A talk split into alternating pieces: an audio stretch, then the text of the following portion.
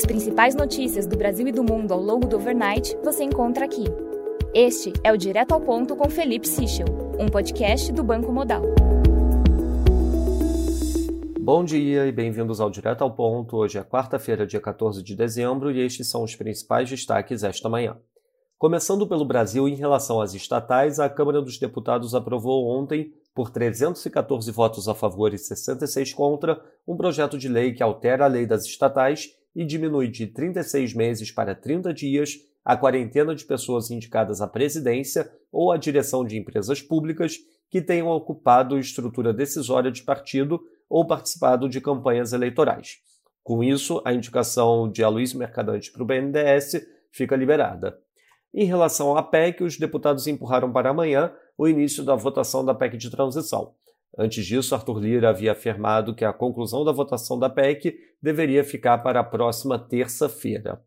Sobre as RP9, o STF retoma hoje o julgamento sobre o orçamento secreto com o voto da ministra Rosa Weber. A expectativa é de que o voto seja longo e que não sobre tempo hábil para todos os demais se manifestarem. A conclusão do julgamento é esperada apenas para a sessão de quinta-feira. Em relação à Fazenda, em sua primeira entrevista coletiva como futuro ministro, Fernando Haddad se comprometeu a antecipar em 2023 o envio ao Congresso de projeto para a criação de um novo arcabouço fiscal. Questionado sobre nomes para as presidências de Caixa Econômica Federal e para o Banco do Brasil, Haddad afirmou que as equipes estão sendo definidas diretamente pelo presidente eleito. Segundo o blog de Bela Megali, Antônio Palocci tem passado o recado de tranquilizar o mercado em relação à gestão de Haddad na Fazenda. Os pontos fundamentais positivos para o futuro ministro, na visão do ex-ministro, é que Haddad tem boa noção da questão fiscal, é bom negociador e tem relação de confiança com Lula. Segundo o blog de Vera Rosa no Estadão, ministros escolhidos para o futuro governo receberam informações de que há grupos que tentarão tumultuar e impedir a posse no dia 1. Passando para o setor internacional, nos Estados Unidos, a Reuters destaca que o Congresso chegou a acordo para manter o financiamento do governo até o final de setembro de 2023.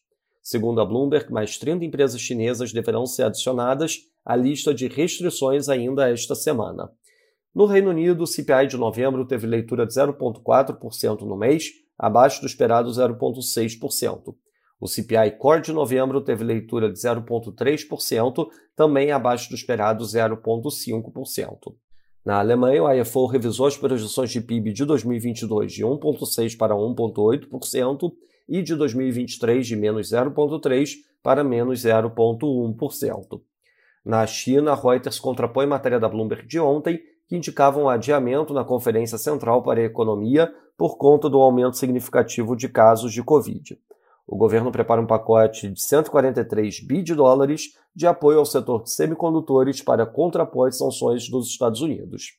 Na agenda do dia, destaque às 9 da manhã para a divulgação do IBCBR aqui no Brasil, às 4 da tarde teremos a divulgação da decisão do Fed e às 4 e meia a conferência de imprensa de Jerome Powell. No overnight, teremos a divulgação dos dados de mercado de trabalho da Austrália às 9h30 da noite e às 11 da noite os dados de atividade da China. Nos mercados, o dólar index no momento enfraquece 0,18%, peso mexicano desvaloriza 0,07% e o rand sul-africano valoriza 0,75%. No mercado de juros, o título americano de 10 anos fecha 1 basis point, enquanto o título alemão de 10 anos abre 4 basis points. No mercado de ações, o S&P Futuro opera praticamente flat, enquanto o DAX desvaloriza 0,69%.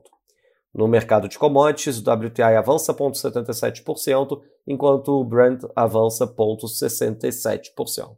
Essas foram as principais notícias do overnight. Um bom dia a todos. Até o nosso próximo podcast direto ao ponto do Banco Modal amanhã.